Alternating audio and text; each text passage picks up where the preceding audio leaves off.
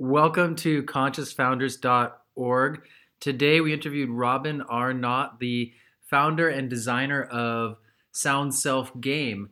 Uh, you can learn more about his product at soundselfgame.com. Robin is quite an entrepreneur, uh, a consciousness explorer, and a sound design uh, Imagineer, I'll call him. Uh, Robin began building Sound Self uh, six years ago while still working as a sound designer.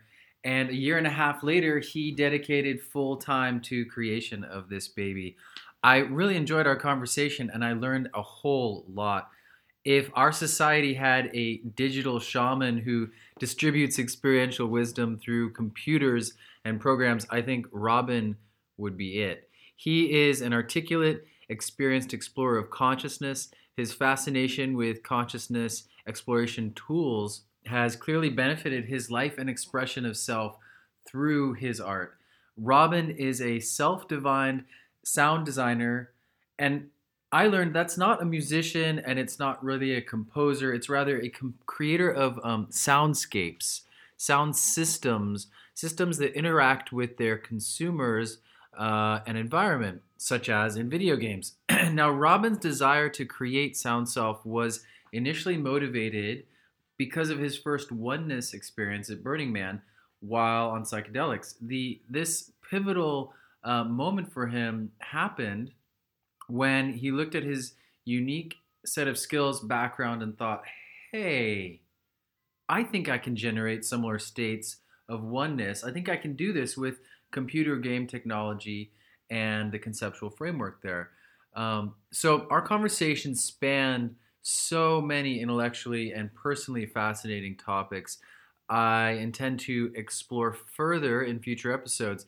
Uh, here are a few questions that uh, came up, and uh, I hope you enjoy the uh, the entire episode. To frame it up, uh, here are some fun ones. Uh, how can we apply frameworks of gamification to consciousness healing. And what motivates a pioneering entrepreneur in this space to build and to create? How could this technology be applied to a healing place, to healthcare? And what, if any, are the moral questions surrounding intentional altering of states of consciousness in a programmatic way? How would someone get a person to use and interact with their software creation. I mean, Robin is an entrepreneur uh, who has launched this and is making money from it. So I think other entrepreneurs could could learn from that. And uh, what what might be the future of healing uh, from a computer aided or uh, drug induced or uh, psychotherapeutic? What what are the different combinations of healings that we can explore? And how does that impact the efficiency and the individual efficacy of healing um, as we merge these ancient technologies like meditation and acupuncture and herbs with newer technologies like virtual reality, um, virtual communities, programmatic computerized prescriptions, and this thing the internet does called uh, mass distribution. So those are some fascinating questions I would like to to explore further. Um, there are many others, and I will uh, save those for your own enjoyment in the episode. We hope you enjoy, and as always, check back in uh, every week for a new episode of ConsciousFounders.org. Quickly, just tell me about how did you find yourself um, coming to coming to VR and specifically your interest in audio um, as a as a means for getting someone into a trance state and uh, yeah, a little background on, on just who you are, where you came from, and what you're you're planning to do with Sound Self. Yeah. Oh, well, my background is in video games. Uh, I was a sound designer for video games. I was um, I'm doing a pretty good job of it. I did the sound design for a game called Antichamber. Um, I did the sound design for the Stanley Parable, and I was um, pretty firmly rooted in the independent game development community. as a sound designer in that space. Um, and I didn't really have ambitions of being a game designer. I had interest in game design and systems design because I was because it's interesting and it's fun, and because I um, it was fun to explore, and my my curiosities as a sound designer. Um, the way I most expressed that in my work, or the way I was most eager to learn, was was creating sound systems, not just you know linear soundscapes and so on, but like what are the what are the different systems that produce different sounds? That that was really interesting to me. Um, but I didn't I didn't really have ambitions of being a, game designer. And um, that um, sort of changed for me. I mean, it wasn't until I'd been working on SoundSelf for a year and a half that I realized that, like, oh, you know, the sound design thing isn't really important to me anymore. And actually, this thing that I've been working on for a year and a half is is what I'm doing and is what really matters to me. It's it's. But I had my identity kind of wrapped up in being a sound designer. It took a while to untangle that, even when it was just de facto not true. But I um, had an experience at Burning Man. I think it was 2013, maybe.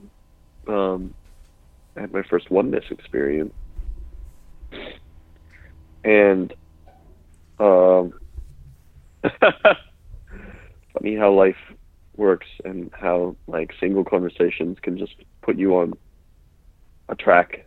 Um, I was some months after that, I was um, meeting a composer friend of mine in New York to see if he'd be interested in uh, collaborating with me as a musician, not on any particular project, but but I was thinking that as a sound designer, I, I loved his work. I really loved his music, and I I, I liked the idea of bringing um, quirky musicians into uh, the game design space, into the interactive music for game design space. I loved the idea of, you know, just just having different musicians that who I whose work I knew and I admired. Because often when I was working on a game, one of my first jobs would be to to figure out the right musicians for a project.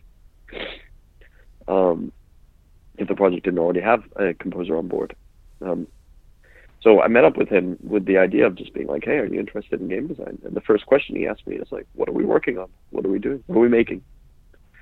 Um, and that conversation just got me thinking. Well, shoot, yeah, we could make something together.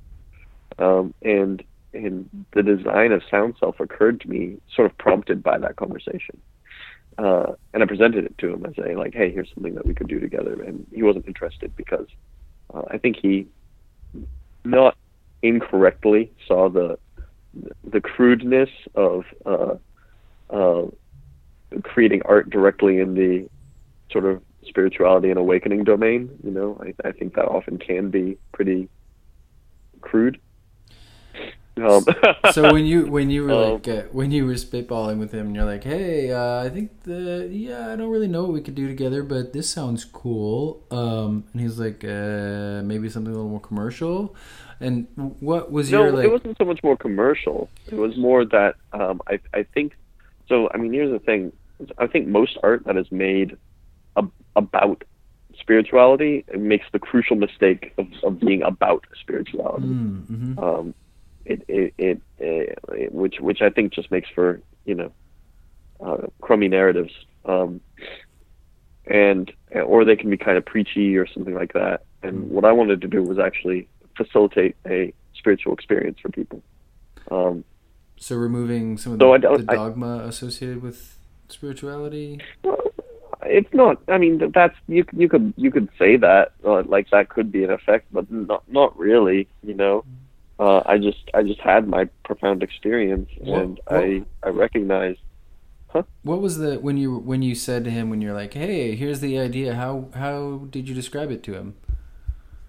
I sketched it out to him. Um, I described my oneness experience, and I described the thing I wanted to make, um, which at the time was um, maybe it was this voice-driven thing. I had a, an intuition that I could use voice to um, that that sense of I that is in the voice to facilitate the same kind of experience I had. Um, I don't remember. I don't remember the exact conversation, um, but I do remember he was he was just not interested. It was you know, um, I and and I and I have a lot of I have a lot of uh, uh, understanding for that because because I, I think I similarly hold in disdain most art that is made in the in the spiritual domain. Um, uh, just because it, it tends to be pretty uh, bad, or or preachy, or um, or it's it's the aboutness. I think it's the Mm. aboutness. People get lost in the aboutness, and the Mm. aboutness is Mm-hmm. there's no Yeah. you know aboutness is the domain of narrative and mind. hmm Yeah, definitely. People would like to bucket um, and and classify uh, an experience so that they can recall it later and and attach it to a framework of understanding. Um, what what would you say is is your vision for Sound Self? I've watched some of your um, your Facebook updates and your your vlogging, which is great. I mean, I I'm right there with you on a lot of it.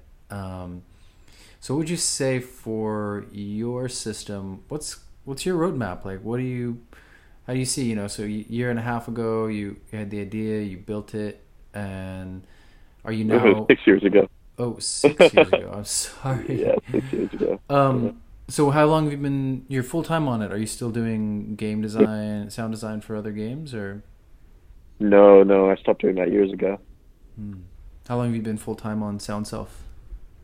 Pretty much the entire six years. Um, I think I started being full time on it maybe four and a half years ago. And how has your um, user adoption been? Well, I mean, four years ago, VR was all really new. Um, at least the Uh-huh. hard- hardware was pretty rough, and it's coming around for sure. But what what was your user adoption like, and how did you go about getting uh, getting users to come try out your your tools?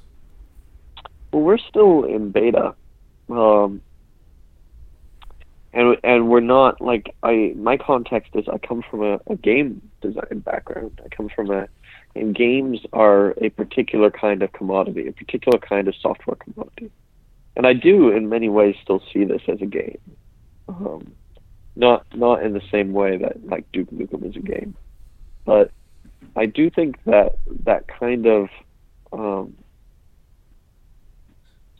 avenue of how you arrive at an experience um, has a lot to offer what the experience is. And, and I've I've I think I'm partly from working in games and so long and that's just how I think about things. But also like I think there's something really um, powerful about novelty. Um, so I approach this as a as a video game. And the thing with video games um, is that there's this sort of commodification of attention, and there's a very, you know, great big. Like if you look at the other kind of avenues of software um, packaging that we could have done, um, treating it like a therapy or a meditation tool, um, and those are avenues that we're still exploring. But it is the treating it like a novelty, like a video game, that has been, I think, most appealing to me. Um, because um, what I'm creating here is um, a pretty intense and wild experience, and people can and do use it as a meditation tool or as a as a part of their sort of spiritual exploration process, um, or even as a as a healing tool. But I think that that avenue of like being curious about something, not because it has any promise of healing you, or not because it has any promise of bringing you to enlightenment, not because it has any promise of of uh, of helping you with your meditation practice or something. I think the the way I think engaging with something just because it's interesting and cool and fun really opens people up in a way. Um, and so I've always thought of this as as a video game, and as such, um, it's we've we've done a pretty closed beta because it's not ready yet. You know, I don't want to start really sharing with people until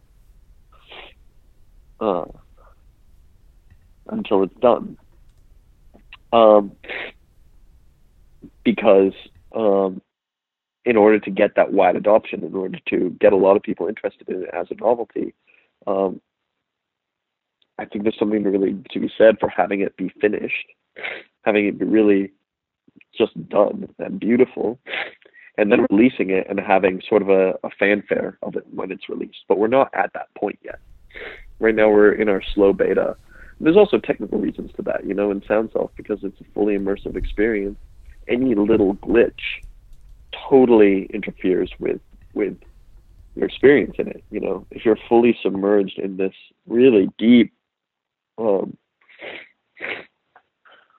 meditative experience, and there's a frame drop, or there's a there's a, uh, a loud sound or something like that that's not supposed to happen, it pulls you right out of it. And so, it's not, I think, appropriate for software like this to be um, very available um, until it's done. And that's been that's been our approach. That's awesome. So it sounds like you you looked at um, at applying this to like therapeutic, um, traditional therapeutic realms of meditation or healthcare, and because of your possibly because of your gaming background, but also sounds like because of your your belief about play and curiosity, and that actually as um, a really basis for enjoyment of life and therefore health. Um, if I'm gonna kind of make the bridge to healthcare, um, what I've from my experience in studying neuroplasticity and that's a fascination of mine. Um, there are a few ways that really increase neuroplasticity. One is play, uh, curiosity, mm-hmm. and then the other is falling in love. And if you can get any kind of addictive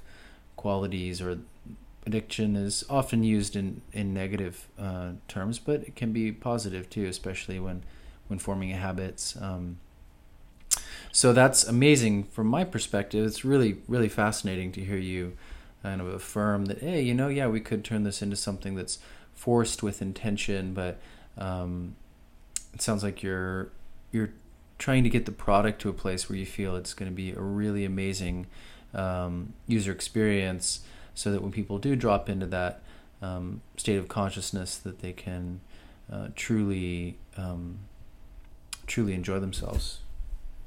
Yeah and, and that they can do so without the um, sort of cold and um, serious context of of being in a spiritual practice or being in a, a process of healing that they can approach it from a context of, of fun.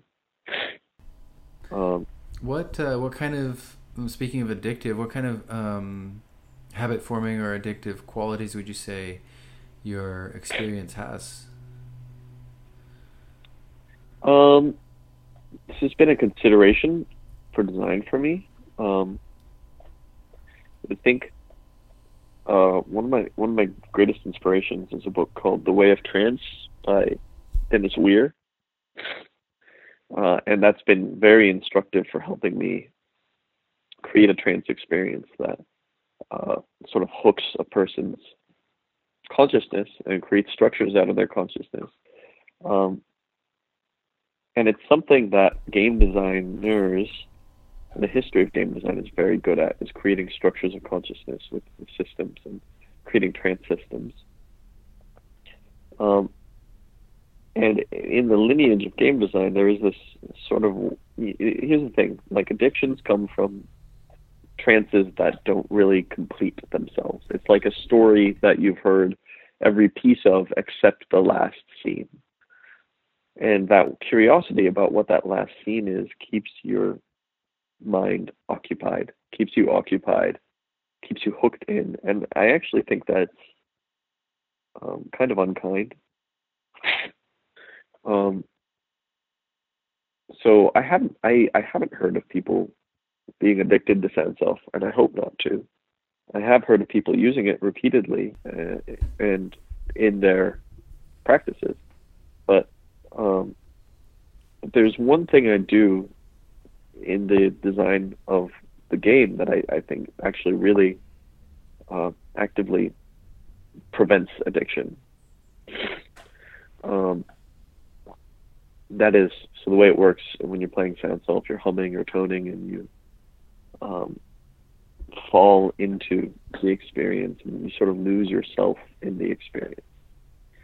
And uh, people report not really hearing their own voices anymore, even though their voices are what's driving it. Not really being aware of their own voice anymore because they're just in it.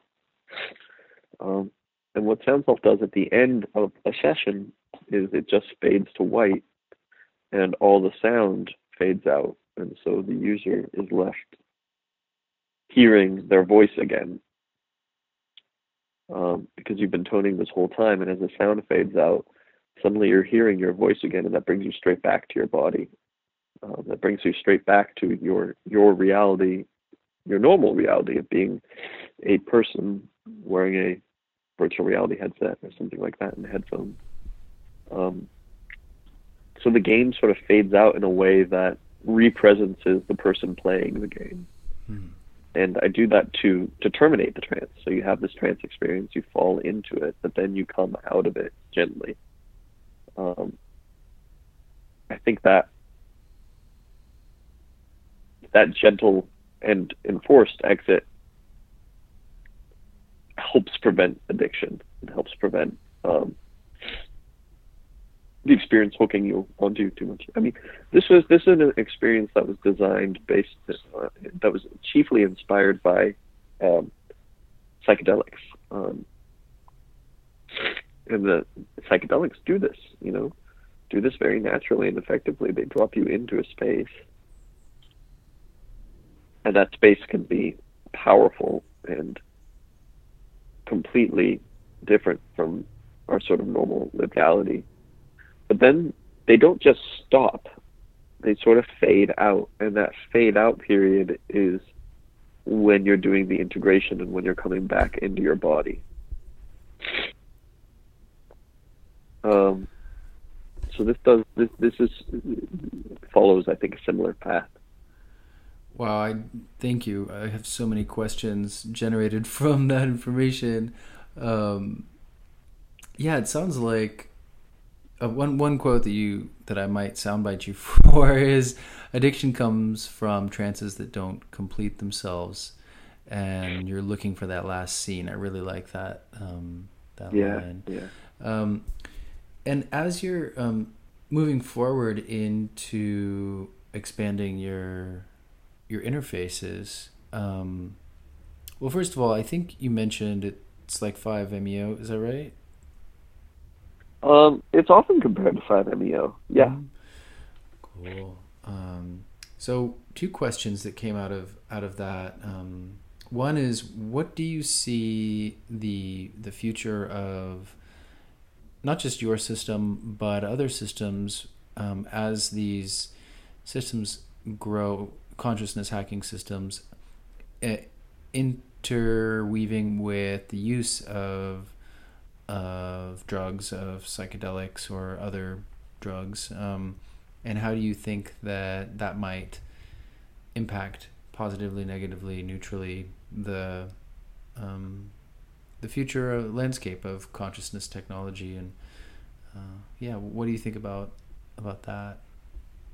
I think one one of the things I'm seeing, um, or pattern I'm seeing emerging is um, as we have all these different lineages of technologies coming together, I'm thinking about meditation lineages, but also technologies. I mean, contemporary technologies, technologies in the contemporary sense. Um, I'm working with a guy who makes vibroacoustic beds, for example. There's so many different modalities for healing and contemplation.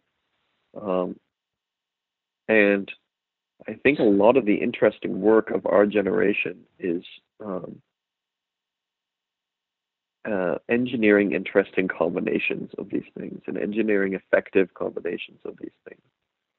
Um, a great example from my personal life. I uh, was doing therapy for years. I was going to therapy for years. It never quite worked for me until I found Hakomi, which is a kind of embodied therapy practice. And my uh, Hakomi guy, don't know what the word for that would be, Hakomiist, my, uh, he's also an acupuncturist. And so in our sessions, we'll do Hakomi, which sort of drops me into the embodied experience of my my world. And then once we find something that we want to explore and shift a little bit, he'll put a couple of needles in. We could be like, what's this like now?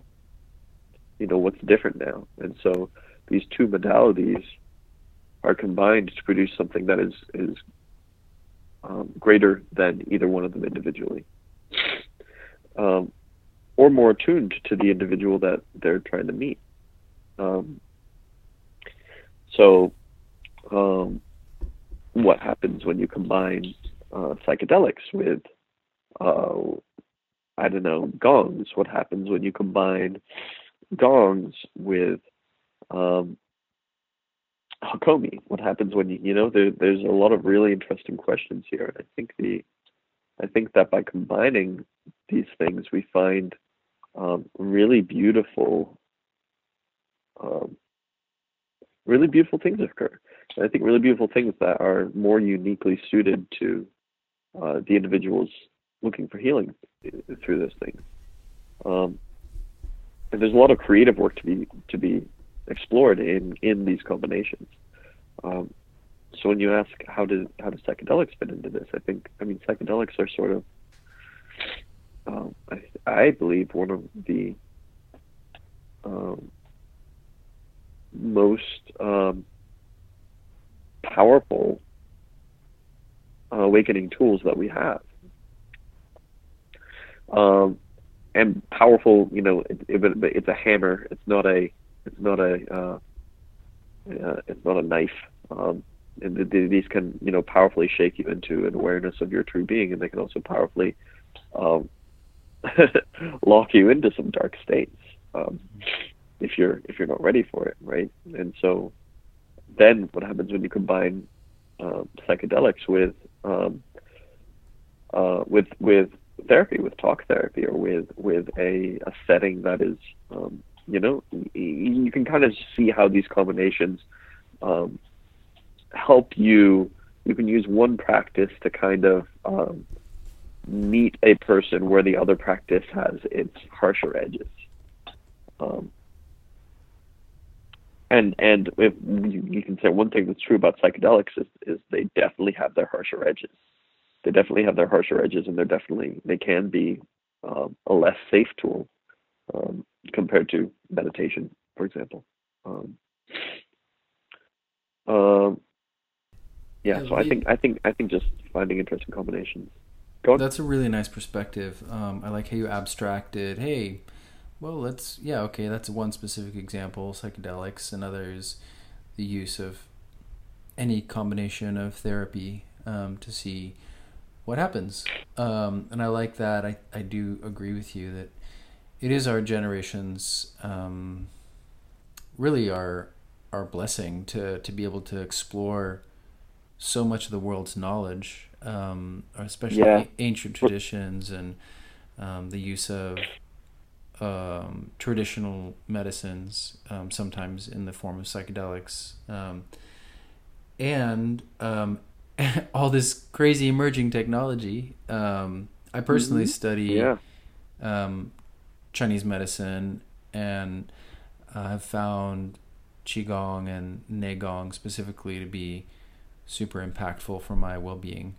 and so integrating things like psychedelics, for example, also uh, periodically can be incredibly, incredibly um, pivoting in a in a positive way for me.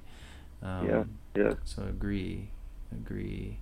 Um, I I'm curious. You know, it's sort of it's a moral question. Um, maybe I can explain to you my understanding, my current understanding yeah. of how the subconscious mind works. Um, and of course, I think we all exist in in relative states of ignorance, and my current state of ignorance tells me um, that our our subconscious mind is stored in our physical body for the most part, um, and when I say subconscious mind, that's really a Western term for um, the kind of everyday operating system that we're running, the programs that we're running, um, less the operating system, but all the programs that are installed on them on the human machine um, for interfacing with our environment. So we get a stimulus, we have a response, whether that's an emotion um, that triggers physical action or emotion that triggers a thought and physical action. So, um, and a lot of those thoughts and emotions are um, kind of um, deeply embedded into the into the subconscious mind, and that's what creates our personalities. And if you back it up, if you repeat something long enough, or one repeats something long enough, um, that's novel, then it can become a habit, and then if you repeat that habit long enough, then it can become a personality trait. So, and that all lives in um, the tissues of the body and the energy body, uh, which exists mm-hmm. off of our body, um, which of course ties into our our mental body and construct of self. So when I when I look at okay, let's say I'd like to increase my consciousness, um, I've found a bunch of tools that seem to work for me. Um, one, the primary one is meditation, um, including meditation with binaural beats. Uh, which is very helpful for brainwave entrainment. And then beyond that, um, I studied a bit of hypnosis and self hypnosis, uh, which I find really fascinating how the brain um, works in symbols and metaphors, and um, those are sort of like um, access layers to some of the programming. Um, and then uh, movement to actually move the physical body, um, which kind of generates and opens up, if you will, takes the lid off the program and allows some access to more energy and more amplitude to to rewrite um, some of the, the programs um, if we're open to it. So um, so I'm curious what your what your your your future vision is for how this can be uh, used. I know your focus is on gaming, but it seems like some of these um, tools that are coming on board, not necessarily yours, but can be used for reprogramming the subconscious mind. Um, and potentially that could be a great thing for healing, and potentially it could be a dangerous thing if if there's kind of a mass adoption of trance-like states that enable um, programming, which advertisers uh, certainly capitalize on today. Um, you know, they know some of the the ways to program. Um, so mm-hmm. yeah, just just curious what you think of like. I'll paint a picture of, let's say, 100 million people on a VR system. Uh, one primary controller. That controller decides to embed messages of you know world dominance and malevolence into their their program one day, and then you have um, a, a, population that decides to be um, to run those programs so, and that's you know kind of extreme. Another extreme is hey, you've got a bunch of people who are really suffering deeply and they don't know how to change that program, and um, um, uh, a system comes along which enables them to reprogram their subconscious and live happier, healthier lives and contribute to their society and feel valued and loved and all the the emotions that I consider positive. So mm-hmm. What do you think? Like a kind of a moral dilemma, almost like the atomic. Do I develop atomic energy because it can be used for, yeah. you know, a bomb, or it can be used for amazing other advances in technology. Hmm. The um, atomic uh, comparison is a, a meaty one. Um, I think it was um, I think it was Oppenheimer who um, one of the reasons he and he was uh, Oppenheimer was a pacifist, but uh, one of the reasons he and his team persisted with the development of the atomic weapon was because um, I read this beautiful quote somewhere. I don't remember exactly what it was, but it was something like, you know, this um, it's physics. This is just truth. This is just how the universe works. This knowledge is out there, and we've found it. And if we found it, um, and it wasn't like a, a huge leap in understanding that led to atomic weapons, um, like it was with relativity. Um, so there was this certainty um, that Oppenheimer and his team felt that if they could find it, then certainly the Nazis would too. Um, and so if if the future is a nuclear future, um, isn't it wiser to to develop the nuclear bomb um, so that the um, uh, so that the Allies have it before before the Nazis do. Um, I think it's I I don't actually see a, a moral quandary in in developing these sorts of techniques and technologies for altering consciousness um, because um, because sort of for similar reason you know it's out there it's real it is. Um, these the ability to do this the ability to uh, play with and warp and change human experience exists is real. Um, and the knowledge of how to do it is is or the particular practices of how to do it are really what me and other technologists like me are exploring um, and you can you know you can bet that the whatever industrious um, sort of cyclones of, of greed are are also working and developing these things. You know, like the um, United States military was experimenting with LSD and was experimenting with hypnosis and um, and advertisers. You mentioned advertisers. Advertisers are always a step ahead of the game in in how their advertisements and their messaging and their jingles um, hypnotize people. Um, and I think give people less freedom.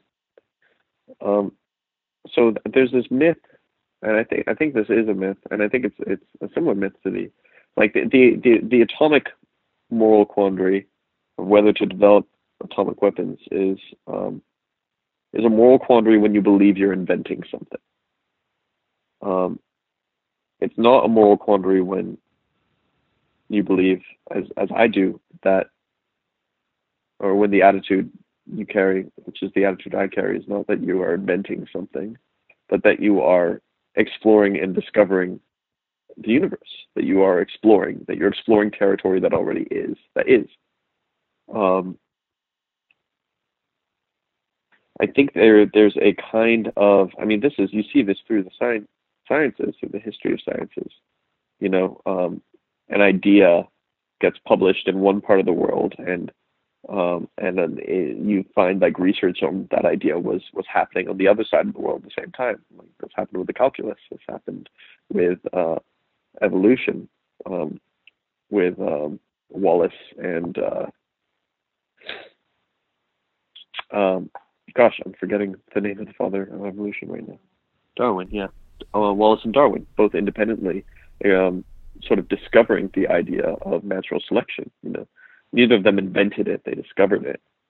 Um, the good thing about that process, though, is I think that the more we know, the more powerful we are. Yes, the more capable we are of mistreating each other. But I think also the more we know and the more powerful we are, the more um, the larger our consciousness is, the more complexity we can hold. And in holding higher complexity, I think we err more and more towards a a deeper and fuller compassionate embrace of of life. Um, I think we also see this through the development of, of technology and, and human society over the last few thousand years. You know, like people can complain as much as you like about the way things are, and it's not wrong to complain. Um, and it's not wrong to to you know protest and it's not wrong to to look at what at the illnesses and say this is ill but um uh humans are kinder to each other on, average now uh, than they were 20 years ago. And 20 years ago, they were kinder to each other on average than they were 30 years before that. And 30 years before that, they were kinder to each other on average than they were 300 years or 500 years before. You know, the more we learn, the universe is is love. The universe is, you know, if the, the universe is love. The universe is is is I am. The universe is this. The universe is the more full our understanding of that love is, the more um, loving our actions are. And so I don't worry about I don't worry about the, the long term effects of our discoveries.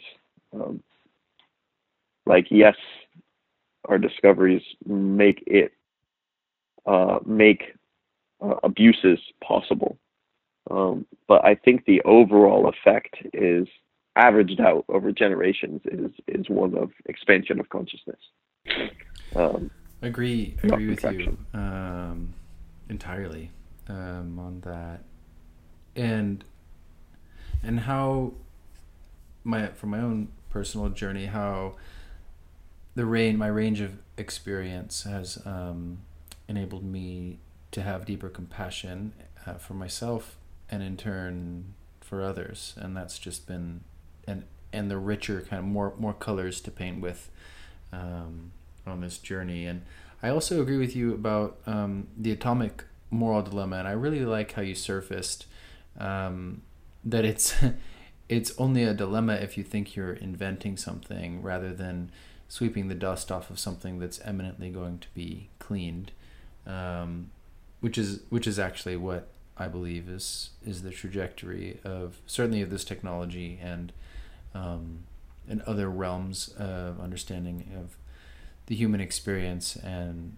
and the universe as we know it. So totally, I think you nailed that from from a place that I I agree from. I I do think that other uh, other people will have different perspectives, which of course is part of what makes the complexity uh, in life interesting.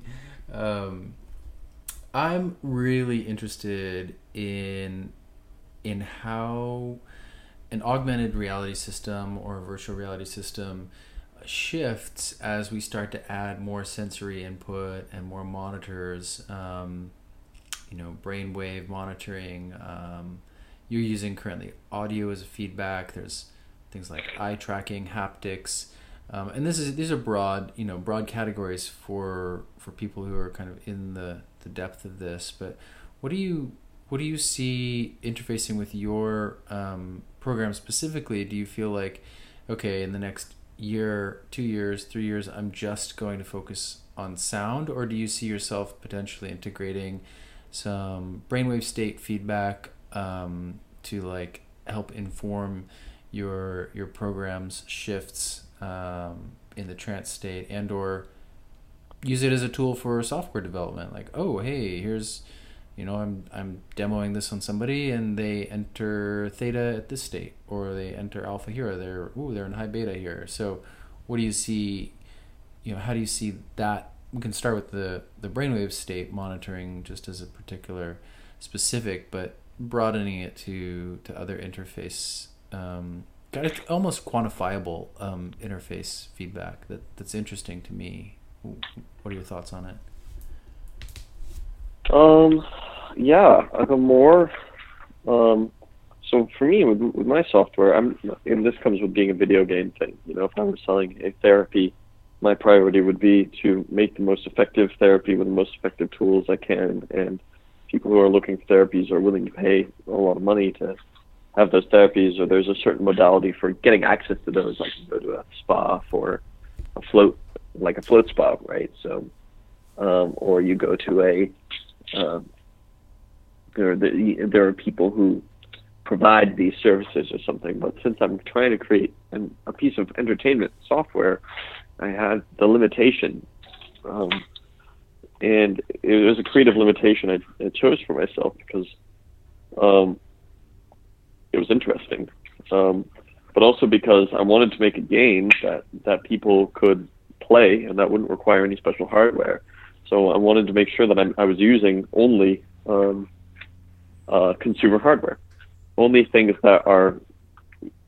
I don't want the first thing, you know, like if you are a business owner and you're creating an experience, or or you've got a spa or something, and you're making an experience accessible to people, and it's going to be facilitated or so on. You're willing to spend a couple days getting it right, you know. But if you are a consumer, a video game consumer, you really want it to just work. And I think this is sort of the with, with consumable technologies. Um, it's so much more elegant if it just works. So my intention has been to have it just work, which means limiting myself to consumer hardware, easy consumer hardware, not requiring a whole host of different consumer hardwares, which is why, you know, I've been using the um, Oculus Rift or any virtual reality headset, and these things have microphones on them, and you're going to be wearing headphones with them as well. You know, it's it's not awkward. Um, as soon as I start to say, hey, not even you have to use a um, an EEG headset, but hey, you can use an EEG headset. That invites a level of um, kind of complexity and mental engagement and planning and judging uh, into the pro- into the process of just getting into the experience that, that I don't want to do, that I don't want to hassle the the person having the experience with, you know.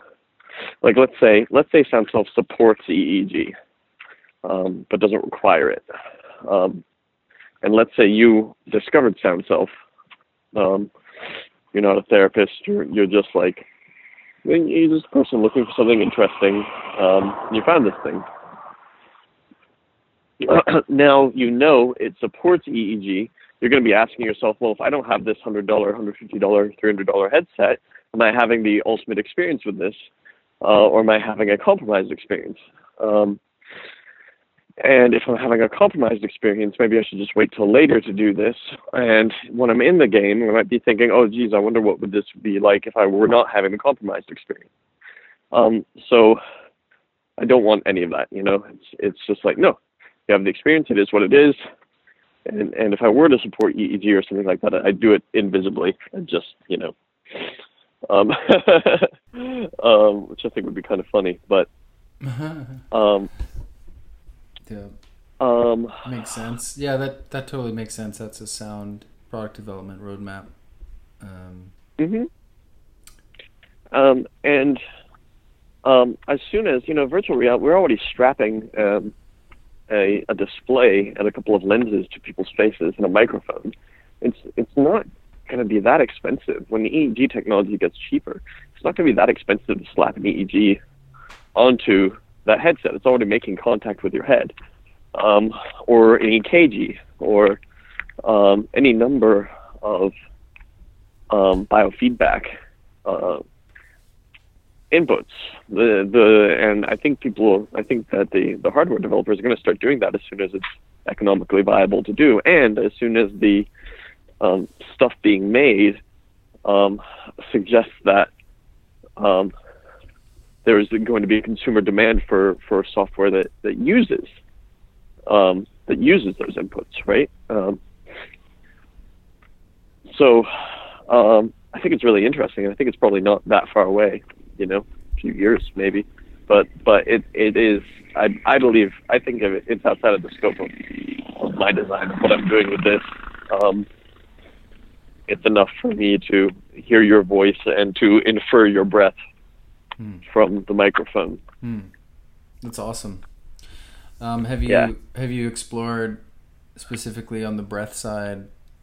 You know, using your your tool um, I don't. I actually haven't used your tool yet, so I don't know how it works. But um, integrating the breath work more.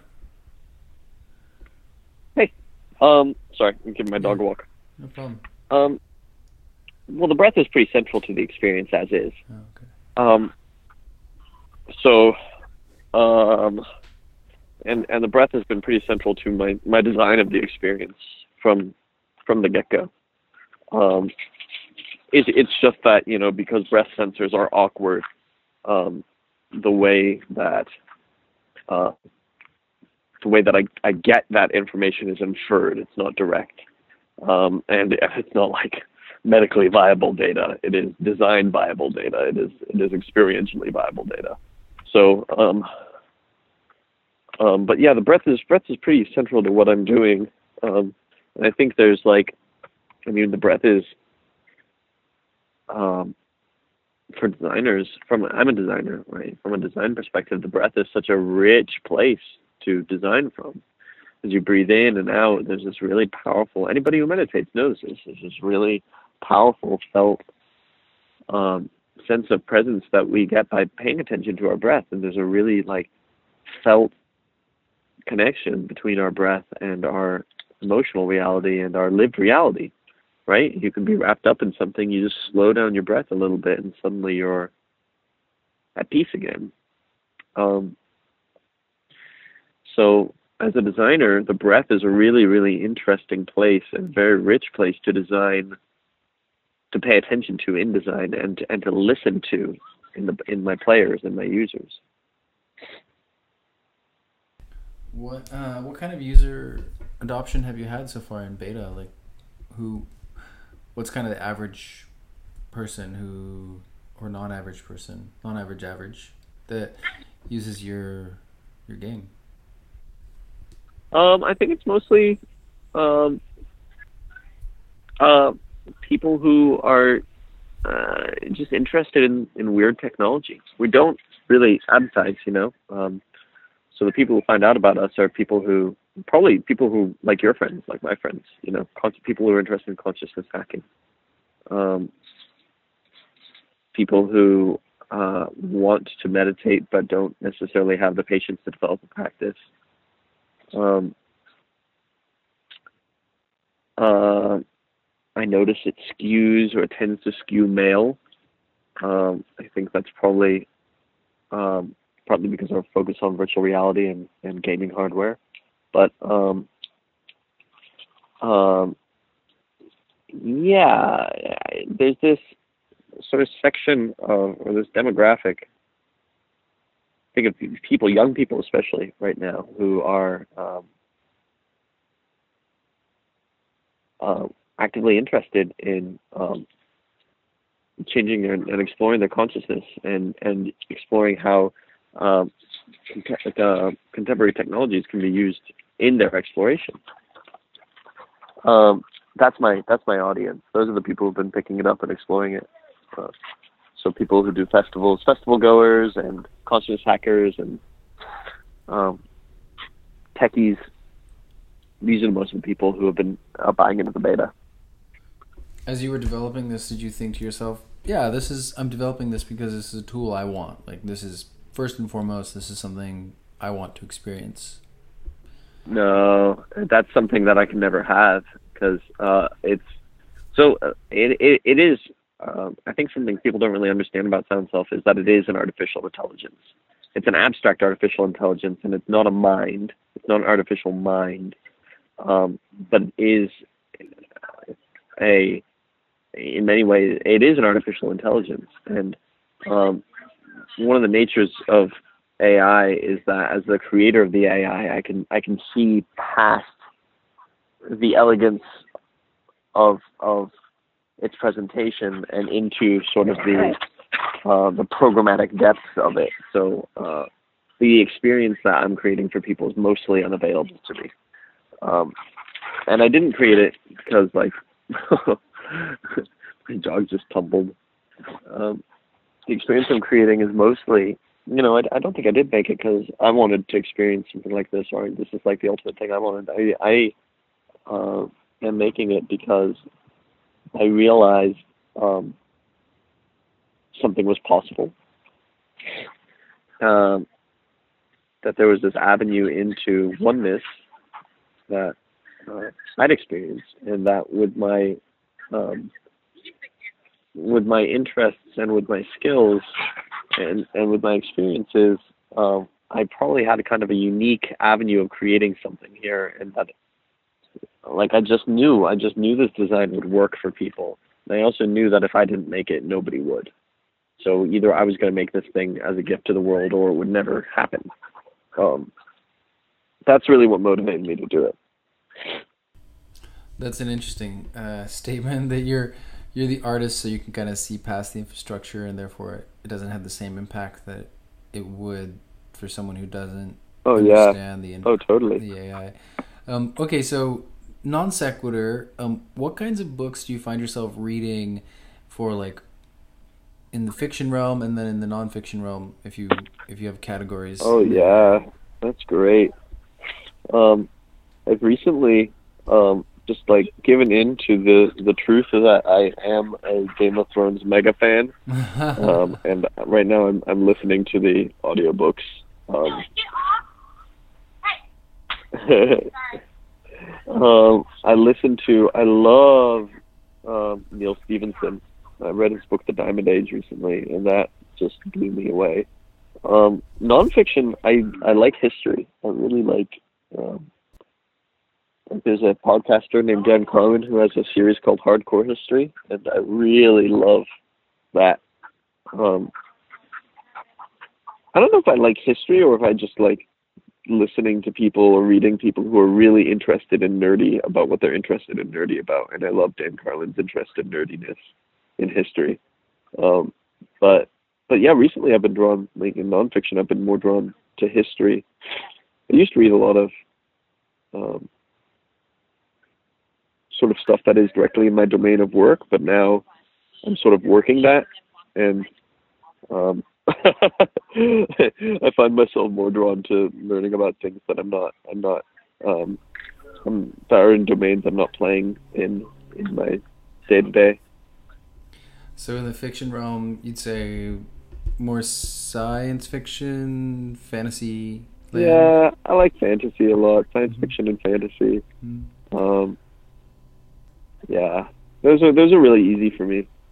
They're really easy for me. I've been kind of challenged lately to uh, um, pick up, um, or like um, specifically seek out authors who are uh, either black authors or female authors, so I can kind of, um, um I guess, challenge my privilege and challenge my whiteness and my maleness, and just like try to pick up a by by just reading some of those uh, attitudes or experiences. Um, that's something I'd, I'd like to do. Um, but I find right now, like my comfort food, my comfort food is fantasy and science fiction, and that's that's sort of what I've been drawn to of late. Mm-hmm. Um, I can relate. I can relate to that for sure. Um, and then the history as well, fascinating because history in a way is science fiction when it's written. Yeah, yeah, it really is. It's such a, you know, it's just different worlds that people have lived in, and and then you read that and you see like the world you live in is just like a weird different world with really weird different ways of doing things that totally. oh excuse me that you take for granted because you live it but like the society we live in is as completely weird as any society that's ever existed Yeah, exactly. And it is about the perspective. Shift back 30 years and it's like, really? 50 years? What? 200 years? What? yeah yeah there's no normal there's no normal way of being a human there's no normal way of making a, a culture Uh, there's a quote that reminds me of a quote um, that um, human is a foreign language and everyone mispronounces it. It's uh, it's sort of um, you know it is, and it and it is. Um, well, I think this is probably a good place for us to to wrap. Um, thank you.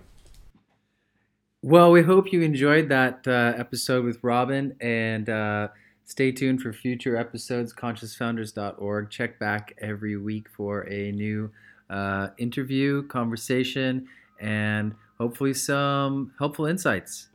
Mm, Take care. Bye.